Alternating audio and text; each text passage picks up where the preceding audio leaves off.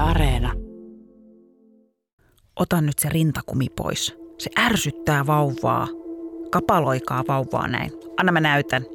Älä hei kanna sitä vauvaa tollai. Mitä? Nukkuuko vauva eri huoneessa? Ai valot pois päältä ja ovi kiinni. Anna sen nyt maistaa jätskiä. Neuvot neuvojen perään, mitä ei pyydetty, mutta mitä saatiin lapsen kasvatuksesta lähipiiristä ja järki meinas. Sanotaan, että perhe on pahin ja esikoisen synnyttyä sen kyllä tunsi nahoissaan. Mun nimi on Jaamo Rösberkan ja tämä on Mutsin tunnustuksia.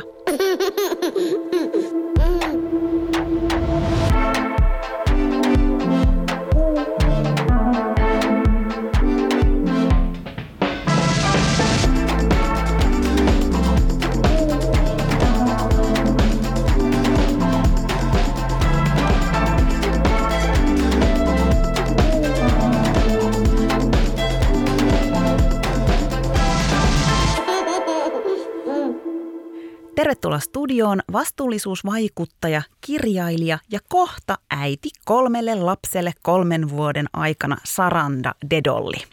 Kiitos ja mahtava olla täällä. Ihanaa, että sä oot täällä. Saranda, ihan ensin mä haluan vähän udella, että vieläkö sä pidät kolmannen tulokkaan raskaustestin kylppärin peilikaapissa? Pidän, joo, pidän. Tämä oli tosiaan tämmöinen yllätysvauva, ja äh, varsinkin silloin alussa mä tarvitsin kauheasti konkreettisia todistuksia. Mun piti pitää niitä esillä, jotta mä oikeasti uskoin, että, on, niin kuin, että mä oikeasti raskaana ja meillä on oikeasti tulossa kolmas vauva, niin sen takia se raskaustesti on edelleen siellä kylppärikaapissa ja varhaisultran kuvaa meidän keittiössä ja vähän joka puolella sellaisia pieniä todisteita siitä, että tämä on oikeasti totta. Sä sanoit sun Instagramissa, että sä olit järkyttynyt raskausuutisesta ja sä halusit pitää nimenomaan sen testin niin kuin muistutuksesta siitä, että se raskaus on todellinen, niin kuin sä tässä niin kuin avasit sitä. Mutta avaa vähän sitä järkytyksen tunnetta, että tämä raskausuutinen siis järkytti sua. Se järkytti mua sen osalta, koska mulla on tosiaan jo kaksi lasta. Esikoinen nyt kolme, Kuopus on puolitoista ja heillä siis on pieni ikäero. Ja näin toivoinkin silloin Kuopuksen kohdalla, että olisi pienet ikäerot. Mutta sitten sen vauvavuoden aikana mä tajusin, että se on aika raskasta, että on niin pieni ikäero. Sitten sen vauvavuoden loppuun kohden mä tajusin, että mä välttämättä haluaisin sitä mun pahimmalle vihollisellekaan. ja teoriassa mä halusin lisää lapsia, toivoinkin, että jossain vaiheessa elämää tulisi lisää, mutta ei todellakaan näin nopeasti. Ja sitten kun tämä toinen vauvavuosi läheni loppua, niin mä ajattelin, vitsi, miten helpompaa kaikki alkaa olemaan. Ja vitsi, mä nyt oikeasti nautin tästä kahden lapsen äitiydestä ja näin. Ja sitten padam. Ja, ja teillä on siis tosiaan, niin kuin sä sanoit sun puolison kanssa, teillä on tämä kolmevuotias, puolitoistavuotias ja ihan, py, ihan pian myös tämä vastasyntynyt vauva kotona. Ja siis meitähän on siis tällä hetkellä täällä studiossa kolme, koska sä oot viimeisillään raskaana. Sulla on kahden viikon päästä laskettu aika. Kyllä. Mitkä on sun päällimmäiset ajatukset tällä hetkellä siitä uudesta tulokkaasta? Sä sanoit jo, että sulla on se raskaustesti siellä peilikaapissa ja sulla on se varhaisultrakuva, että sä oot nyt niinku sisäistänyt sen, että hän on tulossa ja, ja, ja hän on niinku mukana, niin ne päällimmäiset tuntemukset tällä hetkellä, että kohta oot kolmen pienen lapsen äiti. Mua pelottaa, miten luottavainen mä tällä hetkellä oon, koska tosiaan viime syksy, kun mä sain tietää, niin mä käsittelin sitä asiaa tosi paljon ja mä kävin niin kuin, siis kaikki tunteet läpi ja kaikki yritin miettiä kaikki käytännön asioita etukäteen ja se oli koko ajan mun mielessä, niin kuin, että miltä tulevaisuus sitten näyttää.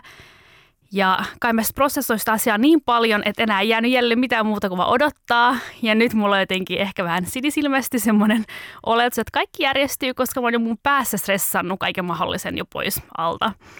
Et tällä hetkellä mä oon tosi innoissani ja tosi luottavainen ja tosi odottavainen.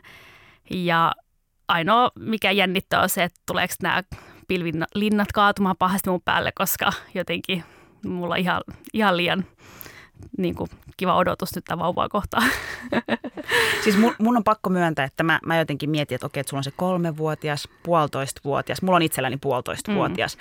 Ja jos mä siihen ottaisin nyt vielä vastasyntyneen, niin mm-hmm. jotenkin... Mm-hmm. niin se, se niin kuin herättää mussa kyllä niin kuin tosi semmoisia, niin jotenkin kun mä sanonkin tämän ääneen, niin mun maanpohjassa tuntuu, koska se herättää musta tosi paljon semmoisia niin jännityksen mm, tunteita, mm, että et, niin, et miten sitä sitten niin kuin oikeasti tulee pärjäämään. No meillä on kokemusta nyt jo tavallaan yhdestä kierroksesta, että mä toivon, että siitä on apua. Ei voi, tiedätkö, ei voi tietää. Tämäkin on totta. Mm. Me puhutaan tänään Saranda sunkaan perhesuhteista ja perhekäsityksestä, mutta puhutaan nyt alussa tavoista ja perinteistä, mitä vallitsee erilaisissa kulttuureissa, kun perheeseen syntyy vauva. Vauvan syntymä, sehän on erittäin ihana asia. Ja perheet ja ystävät, ne haluaa olla tosi iso osa sitä, mikä on tosi kiva asia tietysti. Mä muistan tosi tuoreesti ö, esikoisen kanssa, että mä niinku tarttin sellaista yksityisyyttä, kun mä olin synnyttänyt. Ja, ja totta kai, koska mä halusin palautua rauhassa siitä synnytyksestä ja näin. Uskotko Saranda, kun mä sanon, että meillä kävi vauvan syntymän jälkeen kahden viikon ajan melkein joka päivä perhettä tai ystäviä katsomassa vauvaa. Miltä tämä kuulostaa sun korvaan niin kuin vastasynnyttäneenä? Se kuulostaa äh, siltä, millaista meillä oli, kun meillä oli ensimmäinen vastasyntynyt. Kerro tästä lisää. Kun mä katson mun esikoisen sairaalakuvia, tai siltä ensimmäisestä päivältä, kun hän syntyi, ensimmäisestä tunnilta, mä näen niissä kuvissa itseni, mä näen mun puolison, mä näen meidän vauvan, mä näen siellä mun äidin, mun siskon, mun anopin, mun toisen siskon. Uh, mä näen siellä paljon muita ihmisiä kuvamme. Kuulostaa erittäin tutulta. Ja, ja tähän oli siis sun esikoinen. Oli, tuli vielä semmoiseen aikaan, että korona ei vielä ollut. Sen Kyllä. takia tämä oli mahdollista, koska ihan hirveet ehkä sanoa. Tai en mä tiedä hirveetä, mutta mähän olin tosi helpottunut siitä, että sairaalaan ei saanut tulla ketään. Niin mäkin mun, meidän kuopuksen kanssa. Yksi, mm. yksi sai tulla ja mun Anoppi oli se. Hän oli niin onnellinen, että hän pääsi sinne ja hän oli niin kuin ainut. Mutta mä muistan kyllä, että mä olin, että ihanaa, että kukaan ei tule sinne sairaalaan. Mutta arva mitä kävi. Kukaan ei päässyt sairaalaan, mutta tota, sinä päivänä kun me, me kotiuduttiin, tota, me asetuttiin sitten kotiin ja mun puoliso oli valmistanut mulle ihanan semmoisen pesän niin kuin sohvalle, no. tiiäks, nurkkaan, että mä saan rauhassa olla siinä ja maata ja vauvakin oli siinä vieressä. Yhtäkkiä ovikello soi. Siis me oltiin oltu ehkä tunnin kotona. Apua. Ja sitten siellä oven takana oli mun puolison kaksi niin kuin parhaimpaa jätkäkaveria. Ja mä oon niin kuin makaamassa siinä, siinä sohvalla. Mulla oli siis vielä sairaalasta lainaama synnytyskaapu päällä. Joo. Ja tiedätkö, että hyvä kun mä pääsin ylös. He oli silleen, että ei kun me vaan tosi nopeasti sitä vauvaa haluttaisiin tulla katsoa. Et, ja tämä on, niin kuin, tää on se tapa, että mm. et niin kuin, se on tapa, että kun perheeseen esiintyy vauva, ne parhaimmat ystävät tulee ja ne haluaa nopea vaan nähdä sitä vauvaa. Just näin. Öö, no sä sanoitkin jo, että esikoisen kanssa valokuvissa oli sun lisäksi niin kuin sun äiti, Anoppi, sisko, tämä, toi. Miten sitten Kuopuksen kanssa? Kuopuksen kanssa oli, luen kiitos korona. Näin en saanut sanoa, mutta sanon nyt kuitenkin. Eli tosiaan sai yksi tukihenkilö vieraille tunnin päivässä ja se oli tosiaan oma puoliso, joka sai olla se tunnin siellä. Ja mä tykkäsin ja nautin siitä, että sai pesiä sen vauvan kanssa rauhassa. Ja mä luulen, että siihen vaikutti myös sen lisäksi se, että oli jo toinen lapsi, niin äh, ehkä tavallaan läheisesti ehkä edes on innoissaan kuin esikoisen kohdalla, mutta he myös ehkä ajattelee, että mä en välttämättä tarvitse sin, niin kuin apua tai yhtä paljon apua kuin ensimmäisellä kerralla. Ja sitten siinä on myös vaikuttanut varmaan se, että mä sanoin tietääkseni ihan suoraan, vitsi mä laitin viestiä mun äidillekin, että hei, että vauva syntyy, että soitan sitten, kun olen itse valmis, tai jotain tollasta. Ja sitten jotenkin, kun toinen lapsi, niin se on jotenkin uskotaan herkemmin. Että jotenkin ajatellaan, että, että sä ehkä osaat sen homman jo. No millaista sä toivoisit Saranda nyt kolmannen lapsen kanssa? Ekan kanssa ei ollut korona, mm. ne tuli, Tokan kanssa oli korona ja sä itsekin pistit vähän rajoja vastaan. Miten sä toivoisit nyt kolmannen kanssa? Mä toivoisin, että näin kolmannen kohdalla tapahtuisi samoin kuin toisen kohdalla, että mun rajoja kunnioittaisi ja että mä osaisin selvästi niin kuin tuoda esiin, mitkä ne murajat on. Perinteistä ja, ja tavoista, mitä eri kulttuureissa vallitsee. Turkissa on yksi tapa, joka on aika vanha, mutta se on sellainen tapa, mitä siis toteutetaan ihan, ihan tänä päivänäkin. Öö, synnytyksen jälkeen ollaan 40 päivää lapsen kanssa kotona. Ja mä, mä oon ymmärtänyt, että yleensä ollaan anopilla tai omalla äidillä. Onko kuullut tästä tavasta? On. Kosovossa, josta mun vanhemmat on kotoisin, niin siellä oli ihan täsmälleen saman tapa. Olisitko sä voinut itse Saranda kuvitella, että sä asuisit sun Anopin tai sun oman äidin luona 40 päivää synnytyksen jälkeen? En todellakaan. Miksi? Ähm, mä arvostan omaa rauhaa. Mä arvostan sitä, että kuka ei puutu mun tekemisiin. ähm, mä en näe sitä yhtään omana juttuna, mutta toisaalta esimerkiksi Kosovossahan ei ole mitään... Äh, Suomessa isä saa pitää ensimmäistä kolme viikkoa isyysvapaata, että äh, käytännössä täällähän niin sä et välttämättä ole edes yksin ensimmäiset viikot. Ähm, jos itsellään olisi samanlainen tilanne, että oike- oikeasti olisi yksin sen vauvan kanssa, niin ehkä sit voisi miettiä jotain semmoista osa-aikajärjestelyä, että et vaikka adoppi tämä äiti voisi olla puolet päivästä sun kotona tai mut, joku. Mutta mut Saranda, tässä perinteessähän on aika hyvä ajatus mm. taustalla. Ei, ilman muuta, mä samaa mieltä. Et siinähän tavallaan ajatellaan sitä synnyttänyttä henkilöä, että hän saisi palautua rauhassa ja että et häntä tuetaan. Siinä on ehkä se niinku yhteisöllisyys. Ö, Mä siis tota, muistan, kun mun, mun puoliso vähän silleen niin kuin vitsailee, että no Jaskaa, mennäks, mennäks mennä sun äitille 40 päivää? Mä olin silleen, että en todellakaan. Luuleeko että mä oon synnyttänyt ja sä pääsisit niin kuin helpolle, että mä olisin 40 päivää mun äitillä?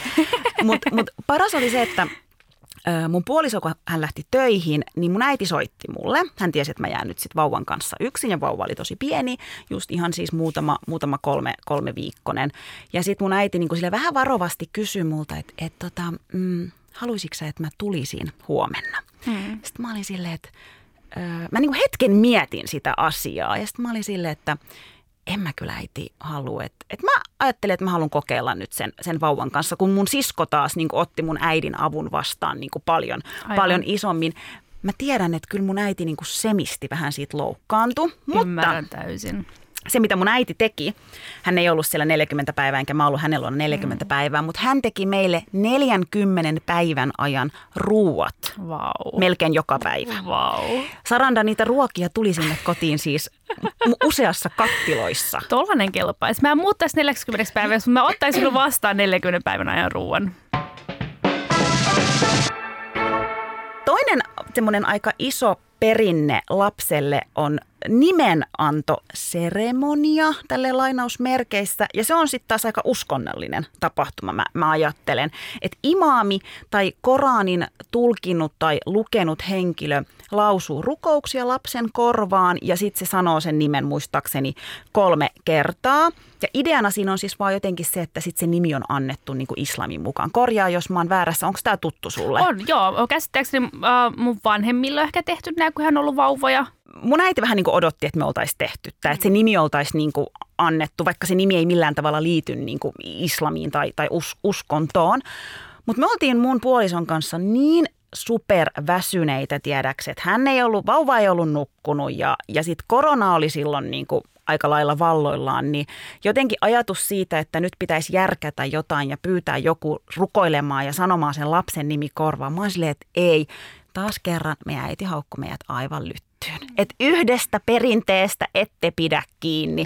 Mutta niin kuin sanoin tuossa aiemmin, niin kyllähän nämä perinteet, ne on kuitenkin tavallaan puhutaan siitä niin kuin yhteisöllisyydestä ja sellaisesta niin kuin vahvasta niin kuin perhekäsityksestä, koska näissä kaikissa tavoissa perinteissä on niin kuin vanhemmat ja, ja sukulaiset ja perhe vahvasti mukana.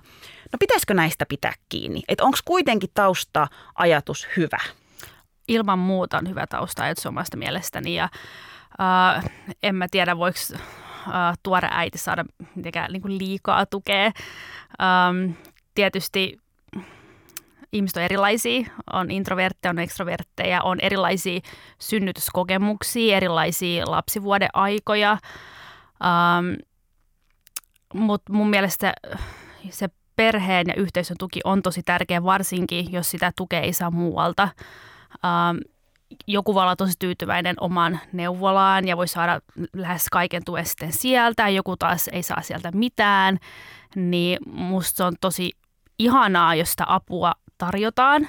Ja mun mielestä vastasyntyneen tai vastasynnyttäneen äidin olisi herkästi otettava sitä apua vastaan, jos yhtään tuntuu siltä, uh, mutta semmoinen kaikki tuputtaminen ja neuvojen jotenkin pakottaminen, niin uh, siitä sitä ei välttämättä tarvitsisi olla. Mun nimi on Jaamur Ösperkan ja tämä on Mutsin tunnustuksia. Seuraavaksi me kuullaan Saranda Dedolin tunnustus. Tunnustan, että kun mun anoppi oli alkuvuoden kuukauden hänen kotimaassaan, me oltiin kaikki ihan rikki, koko meidän perhe. Hänen poissaolonsa siis pelkästään ajatuksen tasolla ahdisti mun rintaa. Me ollaan jotenkin vaan niin riippuvaisia hänestä hänen avustaan, että jotenkin tämä kokonainen kuukausi ilman häntä sai mut ajattelee, että niin kuin miten erityisen vahvoina pidän niitä vanhempia, joilla ei ole lähellä. Ja mä tajusin, että mä en todellakaan jaksaisi näin hyvin tai edes kohtalaisesti ilman apua. Wow, no siis avaa vähän, kuinka iso apu se anoppi siis on teille? Uh, mun anoppi näkee meidän lapsia monta kertaa viikossa ja uh, meidän molempien lasten kohdalla siinä vaiheessa, kun vanhempapaat loppu, niin kun me tehtiin semmoista hidasta siirtymää työelämään, niin hän hoiti säännöllisesti lapsia. Uh, hän tekee myös meille ruokaa ja ylipäätään se hän asuu lähellä ja jotenkin se, että mä tiedän, että miten rakkaita mun lapset on hänelle, niin pelkästään ajatustasolla, jos mä tiedän, että me tarvittaisiin ihan mitä tahansa, niin mä voisin tosi herkästi kääntyä hänen puoleensa. Onko se suhde Anopinkaan kuitenkin sellainen, Saranda, että öö, voiko se myös niin kuin sanoa ikään kuin, jos se, onko hän Anoppi, joka vaan tulee kylään ilmoittamatta? Ei ole.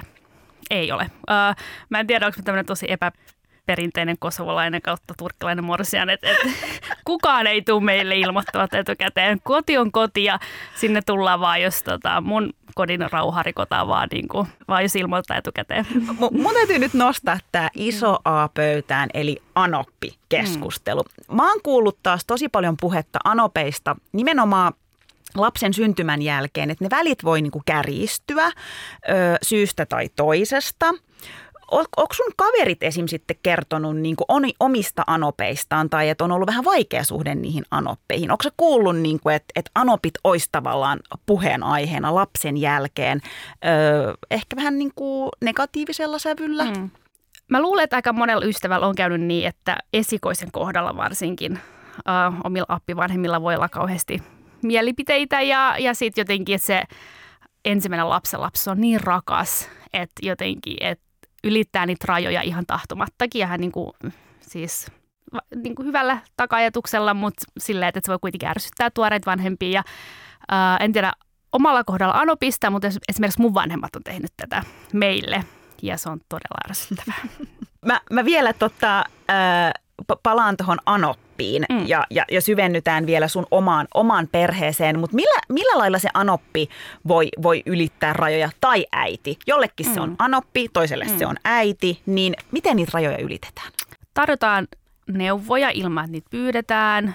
Sitten jos vaikka hoidetaan sitä lastenlasta, niin mun mielestä aina, vaikka on kuinka kasvattanut omat lapset aikuisiksi ja vaikka kuinka paljon tietäisi itse paremmin, niin mun mielestä aina pitää kunnioittaa sitä äidin tai isän toivetta, että mitä, mitä se lapsi saa syödä ja mihin aikaa hän nukkuu ja niin kuin aina vanhemman toiveet ensin, vaikka kuinka on täysin varma, että itse toimisi paremmin. Sä mainitsit jo, jo siitä, että, että sulla oli taas niin kuin oman äidin kanssa ikään kuin lapsen syn, syntymän jälkeen ehkä tuli niitä risti, ristiriitaisia tunteita, niin no miten, miten niin kuin, Miten sun suhde omaan äitiin muuttui esim. esikoisen jälkeen? Mä muistan synnytyspäivänä, mä ajattelin, että, vau, että mun äiti on tehnyt tämän neljä kertaa, että, että mikä supernainen, että apua.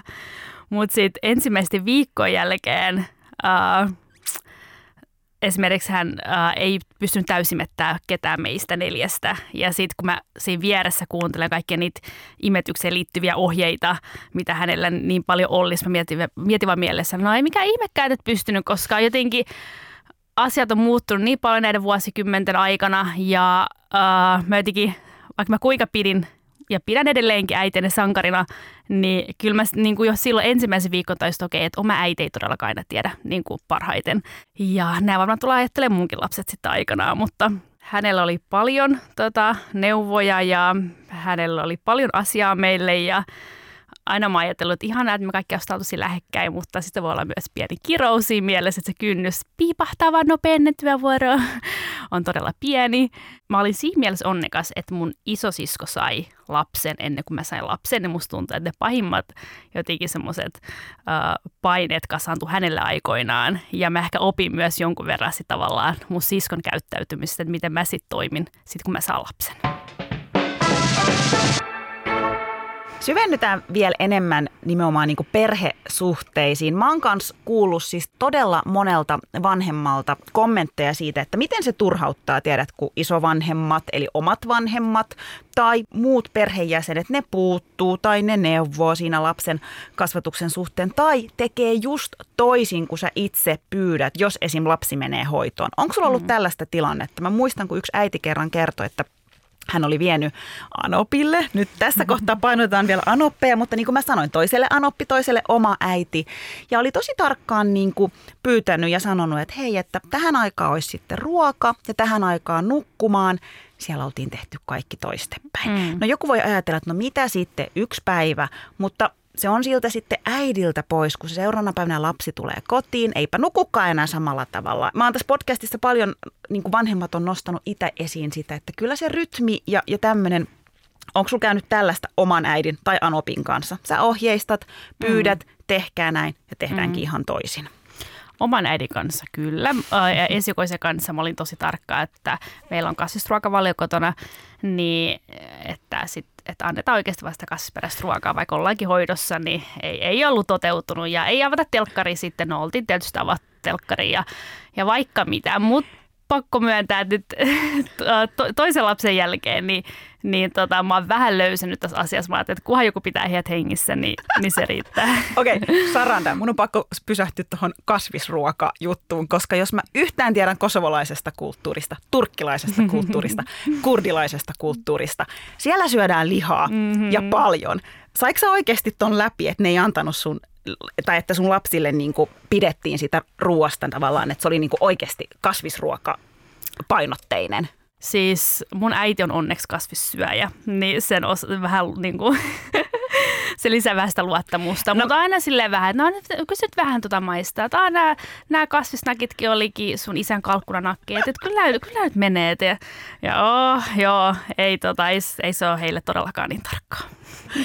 Eli tosiaan on tilanteita, kun homma voi vähän karata käsistä mm-hmm. ja ne mm. isovanhemmat tai muut perhejäsenet, ne ei välttämättä niin kuin toteuta niitä sun toiveita ihan, ihan sillä tavalla. Mm, ja nyt mä lähdenkin tavallaan miettimään sitä, että mitkä olisi niin hyvät työkalut sukupolvien sovun edistämiselle. Tähän kysymykseen vastaa Väestöliiton sukupolvien soputoiminnan vastuuasiantuntija Minna Oulasmaa ja me jatketaan keskustelua siihen perään. Jotta sukupolvisopu säilyy, tarvitaan lähisuhdetaitoja. Ollaan me sitten lasten vanhempia tai isovanhempia. Mä toivon, että mietit hetken sun omia lähisuhdetaitojasi. Mitkä seuraavista vahvuuksista on jo sulla käytössä ja mitä sun kannattaisi ehkä lisätä? Hyväksytkö läheisesi erilaiset valinnat, mielipiteet, ajatukset ja toimintatavat ja ymmärrät, että sun oma näkemyksesi ei ole aina ainoa oikea? Puhutko lähe, läheisellesi niin, että hänestä tuntuu hyvältä? Ja puhut läheisestäsi arvostavasti myös muille? Oot itse luottamuksen arvoinen, sun puheet ja teot vastaa toisiaan. Pystyt myös luottamaan toiseen. Anna toisen näyttää osaamisensa omissa ja yhteisissä asioissanne. Vahvistat hänen pystyvyyttään, eikä hänen menestymisensä ole pois sulta, vaan päinvastoin iloitset hänen onnistumisestaan. Isovanhempi vahvistaa vanhemman omaa asiantuntijuutta lapsensa asioissa, eikä päde omilla tiedoilla ja kokemuksillaan. Isovanhemmalle annetaan kiitosta ja arvostusta hänen taidoistaan olla lapsenlapsensa kanssa. Osaat tunnistaa myös, missä menee toisen rajat ja huomioit ne. Tunnistat myös omat rajat. Pidät puolesi, osaat sanoa jämäkän asiallisesti tarvittaessa ei. Otat avoimesti puheeksi tärkeät tai vaivaavat asiat juuri sen henkilön kanssa, jota se asia koskee. Eli nostat kissanpennun pöydälle ennen kuin siitä tulee leijona. Sun ylpeytesi antaa myös myöten anteeksi annolle ja pyytämiselle ja osaat tulla vastaan, kun toinen hieroo sopua ja osaat itse pyytää anteeksi, kun oot loukannut tai tehnyt väärin. Kuulostaako tutulta? Kun tekee mieli antaa hyviä neuvoja, kannattaa myös ensin kysyä toiselta, hei, mulle tuli mieleen yksi juttu, joka voisi auttaa sua. Haluatko kuulla? Sovi pelisäännöt sukupolvisuhteisiisi. Jos olet isovanhempi, kysy aikuiselta lapseltasi, millaista isovanhemmuutta hän sinulta toivoo. Ja jos oot aikuinen lapsi, Kysy, mitä vanhempasi odottaa ja toivoo isovanhemmuudeltaan. Puhukaa kasvatuksesta, hankinnoista, säännöistä. Iloitkaa ja nauttikaa lähisuhteiden tuomasta rikkaudesta. Sukupolvien sopua voi edistää ja vahvistaa omalla toiminnallaan. Hirveän hyviä neuvoja tuli ja osaispa sitä kommunikoida just noin, miten Väestöliiton sukupolvien soputoiminnan vastuuasiantuntija Minna Oulasmaa neuvoi. Mutta koska perhesuhteet, ne ei ole aina niin ykselitteisiä. Mitä ajatuksia sul heräsi tästä ääniviestistä? Siis todella hyviä neuvoja ja sai mut ajattelemaan, että ehkä mulla on tavallista huonommat lähisuhdetaidot omien vanhempien kanssa, koska jotenkin tota, äh, viestiä kuunnellessani tajusin, että ehkä äh, itse äh, herkästi myös asettuu semmoiseen niin kuin, äh, vasta-argumentoijan rooliin omien vanhempien kanssa. Tulee herää semmoinen pieni teini-ikäinen itsensä, että ei, että ei ainakaan noin. Että, että aina jotenkin silleen, että, että mun vanhemmilla on tosi surkeita neuvoja, mutta varmasti myös paljon hyviä neuvoja, mutta silti äh, tavallaan vastaanotto, niin oma vastaanotto neuvoille voi olla alussa vähän negatiivisempi kuin mitä olisi ehkä muiden ihmisten kanssa, koska kyseessä omat vanhemmat ja omi vanhempia aina voi kohdella vähän kurjemmin kuin muita. Mä oon itse niin kuin myös törmännyt vanhemmuuden myötä siihen, miten paljon niitä neuvoja tulee sieltä lähipiiristä, mitä ei ole siis itse niin kuin pyytänyt tai, tai kysynyt. Ja yksi ihan super ärsyttävä neuvo oli se, minkä mä sain, että mun olisi pitänyt niin kuin rintakumin käyttö lopettaa, mm. koska vauva ajoittain niin kuin vähän hermostui siitä rintakumista, että se ei saanut sitä otetta, niin sen sijaan mun olisi pitänyt niin kuin antaa nännien huutaa hoosianna mm. ja nännien olla superkipeitä ja verisiä no, ää, ja yrittää ihan väkisin imettää. Ja, ja muistan ihan tilanteen, niin kuin, että että sitä nännikumia, rintakumia oltiin, tiedätkö, tyyli repimässä. Ja mä olin silleen, että nyt jumalauta. Minkälaisia neuvoja sä olet saanut, Saranda, lapsen tai lapsien myötä? Mm. Mikä on ollut niin kuin ärsyttävin neuvo, kun sulla on oikeasti meinannut lähteä järki? No siis mä oon saanut monta kertaa mun isälle ja äidille, että voisi perustaa oman neuvolan, koska niillä on niin paljon neuvoja jaettavana. Mutta äh, no, se perinteinen, että an, anna lapsen itkeä välillä, että keukot vahvistuu ja, ja se on ihan absurdi. Ja sitten ei kannata pitää liikaa sylissä, että lapsi tottuu siihen. Ei, ja... mä muistan ton, joo. Sille, että meet neuvolaan ja ne on silleen, niin kuin, että pidä se lapsi lähikontaktissa. Okei, mä en, niin kuin, mä en myöskään, niin kuin, mä en aina halunnut tavallaan pitää sitä, sitä lasta sylissä, mutta sitten kuitenkin mua niin kuin ärsytti se, että laske se maahan, laske se maahan, se tottuu, mm-hmm. se tottuu. Mitä muuta? No sitten yksi neuvo, mikä tulee mieleen, on se, että kun siirrettiin äh, Eskonen omaan huoneeseen, että ensin siinä pikkuvauvaarjassa olla silleen, että ähm, ei saa pitää liikaa sylissä ja saa antaa liikaa huomiota, se tottuu siihen, mutta sitten kun aika siirtää se konkreettisesti vaikka toiseen huoneeseen, niin mitä sä pystyt ja mitä sä pystyt nukkumaan eikö sä pelkää, että sillä tapahtuu siellä jotain? Ja... Toi on muuten paha toi huoneeseen siirtäminen, koska mä muistan, että mun äiti oli ja Anoppikin kyllä molemmat, ne oli vähän kauhistuneita, että mitä, koko yön, pidäkö te siellä, onko valot pois? Ei, kun se nukkuu, ei, valot päällä, ei. Ö, ai ovi kiinni. Mä ei me niin kauheita olla, että kyllä me ovi pidetään auki. Mutta silleen, että oikeasti kun ne kuvittelee, että jos se vauva itkee, niin me ei kuultaisi mm, sitä. Just näin, just näin. Joo, me pidetään ovi kiinni. Ollaanko me kauheita? Pitäkää se ovi kiinni. Mä luulen, että se ääni tulee kuitenkin läpi. Just, no tulee, tulee. Joka yö. Miltä ne neuvot tuntuu, Saranda? Mä, mä niin muistan, että tämä mun rintakumikeissi No mm. se oli kyllä niin kuin överi, koska siinä tultiin myös tiedäksi, että mun, mun rinnat, pidä näppis irti. Että siinä niin kuin tosi pahasti rikottiin sitä mun niin kuin kehorauhaa. Ja, ja se oli tosi järkyttävää. Ja se on, se on mulla niin kuin tosi vahvasti mielessä. Oli muitakin neuvoja, lievempiä, mutta mut kuitenkin mä tunsin tosi vahvaa niin kuin sellaista niin kuin, että mua ärsytti.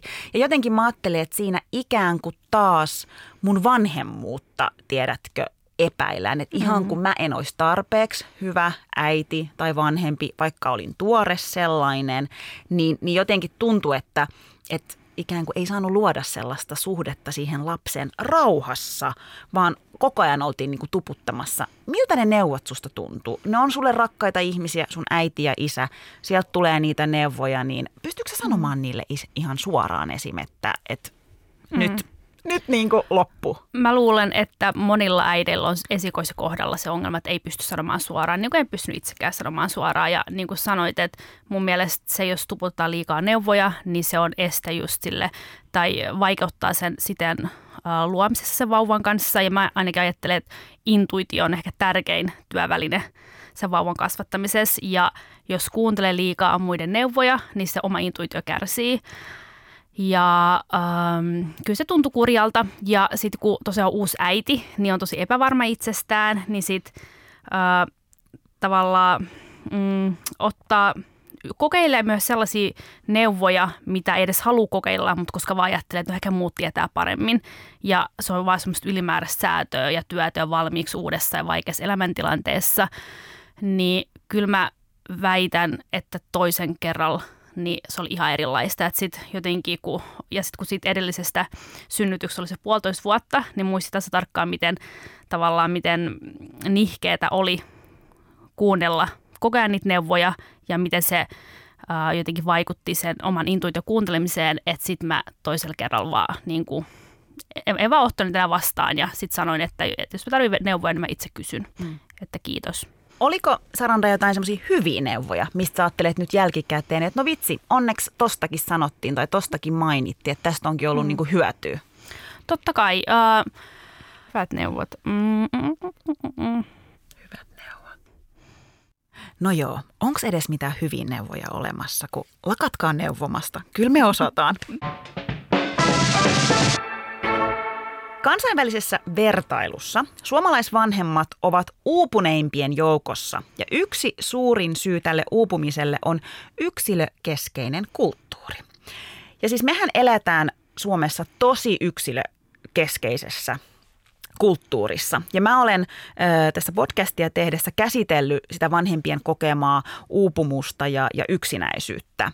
Ja tota, Suomessa nimenomaan vanhemmat saattaa olla uupuneita ja yksinäisiä, koska yksilökeskeinen kulttuuri. Mitä sä ajattelet niin kuin tästä? Että jos sanotaan, että jos vähän niin kuin tarkastetaan niitä niin kuin, ö, raportteja ja vertailuja, että jos oikeasti suomalaiset vanhemmat, me ollaan niin kuin uupuneimpien joukossa. Mm. Mitä ajatuksia se herättää? Mä luulen, että toi syy-seuraussuhde pitää ihan paikkaansa, koska ähm, mä tiedän, että Kosovossa ollaan alusta asti paljon ähm, tiheämmin se yhteisön kanssa tekemisissä ja, ja se sanonta, että, että tarvitaanko kylä kasvattamaan lasta, niin mä, siinä on oikeasti tosi paljon perää. Ähm, ja niin kuin mä jossain vaiheessa äh, tätä jaksoa sanoinkin, että se riippuu tosi paljon ihmisestä ja siitä omasta kokemuksesta, kuinka paljon sitä apua ja yhteisöä tarvitsee, mutta ilman muuta mä toivoisin, että täällä Suomessakin olisi enemmän semmoista yhteisöllisyyttä siinä perheelämässä kuin mitä nyt on. Ja vaikka se on ihanaa, että se oma perhekäsitys on tosi laaja ja, ja omassa elämässä on niin kuin tosi paljon ihmisiä, jotka kuuluu siihen perheeseen. Meillä on niin kuin perhettä, sukua, on ystäviä, jopa ne ystävätkin on osa sitä perhettä. Mutta joskus sitä myös toivoo omaa tilaa. Mm. Että et tavallaan niin kuin totta kai haluaa lapsen ympärille ihmisiä, mutta sitten sitä toivoo välillä sitä omaa rauhaa. Että niin kuin, en ehkä tiedä, että olisin heti synnytyksen jälkeen halunnut ne mun puolison jätkäkaverit himaan katsomaan sitä mm. vauvaa. Mutta onko se meillä mahdollista? Onko se, niin kuin, onko se tavallaan mahdollista, että, että sitä omaa tilaa sit saisi? Varmasti jonkunlainen kultainen keskitie löytyisi, mutta siellä vaaditaan niin kuin vaaditaan tosi paljon semmoista kommunikointia ja, ja rehellistä puhetta ja sitä, että uskaltaa sanoa suoraan sitä, mitä itse tarvitsee. Että oli se sitten oma rauha tai sitten vanhempien tuki. Ja vaikka mä kuinka paljon on tässä dissannut mun omi vanhempia, niin mä oon heille ikuisesti kiitollinen, että, ähm, että etenkin nyt Kuopuksen kohdalla musta tuntuu, että, että mä saan heiltä just semmoista tukea, mitä mä tarvitsen, mikä siis on se, että he eivät uh, tuputa sitä, mutta jos mä tarvitsin mitä tahansa, niin mä saisin heiltä tukea. No, no miten sitten taas, ö, oli kyseessä anoppi tai oma äiti tai joku muu perheenjäsen, miten asettaa niitä rajoja lempeästi? Hmm. Olemalla rehellinen, mutta lempeästi rehellinen ja kertoa, että mitä itse tarvitsee milläkin hetkellä ja, ja mun mielestä on tosi tärkeää, että uh, keskustella myös puoliso kanssa siitä, että just vaikka kukaan oppisuhde voi, olla, voi tuntua tosi mutkikkaalta, koska hän ei ole sun niin kuin verisukulainen ja sitten voi olla vaikea jotenkin sanoa hänelle suoraan, niin sitten jos, jos on jotenkin semmoinen yhteinen linja puolison kanssa, oli perheessä jonka tahansa, niin kyllä se helpottaa sen tavallaan oman asian ja oman niin kuin tarpeen esittämisessä. Lähipiiri hei. Hyviä neuvoja ei ole. Tai on niitä, jos niitä pyydetään. Ethän siis jaa neuvoja ominpäin. Sitä varten on esimerkiksi, hmm, neuvola. Ja se, mikä päti 30 vuotta sitten, ei välttämättä päde enää. Kansainvälisessä vertailussa suomalaisvanhemmat ovat uupuneimpien joukossa. Yksi suurin syy uupumiselle on yksilökeskeinen kulttuuri. Vaikka tässä jaksossa puhuttiin siitä, miten perhesuhteet voi olla raskaita lapsen myötä, niin sekä minä että Saranda emme pärjäisi ilman läheisiämme. Olen erittäin kiitollinen siitä, että äiti jaksoi tuoda 40 päivän ajan ruokaa meille lapsen synnyttyä. Sarandan sanoin, yhteisöllisyyttä olisi hyvä olla enemmän Suomessa. Ja perhekäsitystä, sitä voidaan laajentaa ystäviin, naapureihin, tukimummoihin tai pappoihin. Pieni teko ja apu voi olla merkittävä väsyneille vanhemmille.